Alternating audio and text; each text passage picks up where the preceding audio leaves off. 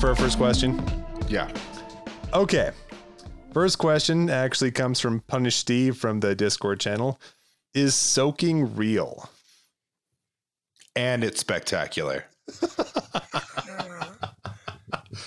uh, in fact, it even has nicknames here in uh, in Utah, uh, colloquially colloquially known as the Provo Float. Jesus Christ. This is how this is this is my uh I'm showing my Utah County. You know what? I don't think it's real. Um just because like it feels like too much logistics. Like if you're gonna do that, you're just gonna end up fucking anyway. Like, come Yeah. on. That's fair. What you know what I do think is real though? All the students who used to go down to Vegas get like a quick wedding, have sex, and then get an annulment the very next day. I 100% believe that was real. Uh-huh.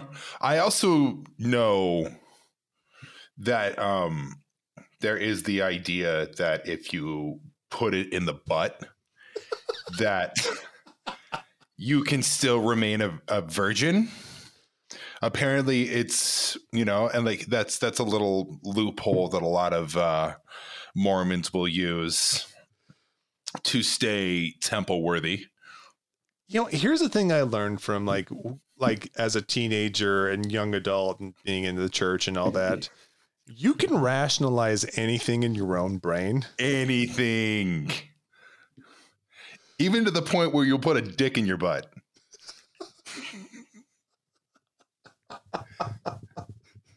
Oh my god, we've already derailed. yeah, um, hon- honestly, you're not wrong. But like that's the thing though too, is like, well, you know, I didn't I don't necessarily think it's a sin. If it is, I'll I'll just talk it over with God myself. We don't really need to bring my bishop into this.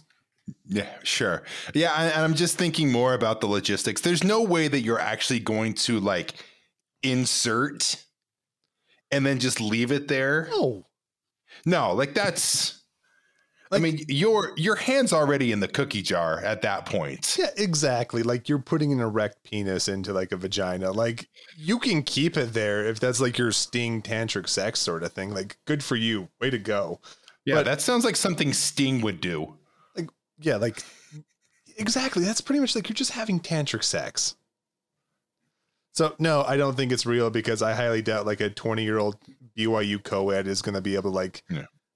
like no one's going to stop that. Like, Yeah, that's I think we I think it's one of those things where like it's been tried. I don't think that is there there's a very high success rate. it has been attempted, but then it just turned into fucking like that's it. yeah. Yeah. How much experience do you have with BYU anyway? Like actually like on campus and all that fun stuff. We had season tickets, season football tickets when I was a kid, but like I we moved from from Provo from Utah County when I was 11.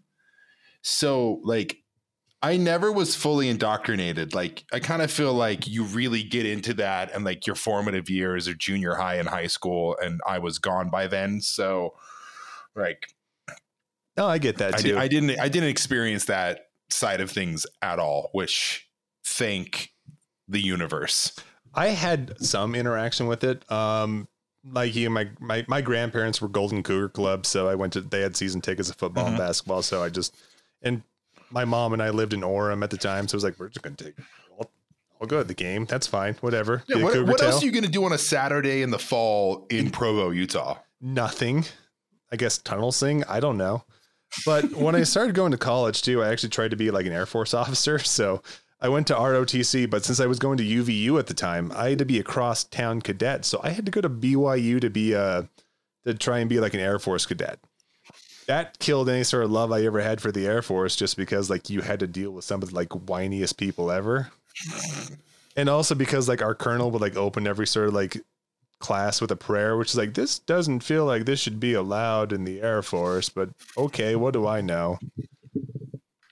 Anyway, I met a lot of BYU students and um, 100% believe that you're either too skittish to do like a soaking, or if they did, they would just they would just fuck.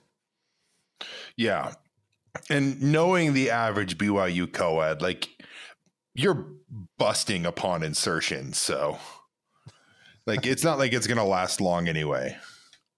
Uh yeah. Like it just it just reminds me. It's like the it's the scene of McLovin in Superbad where he's just like, "Oh my god, it's in, it's in." Yeah. And then and, then it's like, okay, cool. Then what? yeah. At what point does your conscience kick in? You start like, oh no. Yeah, there's. There, I think there there are just too many hurdles, is what we're getting at. All right, yeah. So no, it's not real, and if it is real, it has been attempted, but it's never been fully uh, succeeded. Like even then, like what's the end goal? Yeah, well, not just that. I'm thinking like, what's the? Is there like a time limit that constitutes like a full soak? Yeah, do you just wait Like- until you're flaccid? Like what? What's the?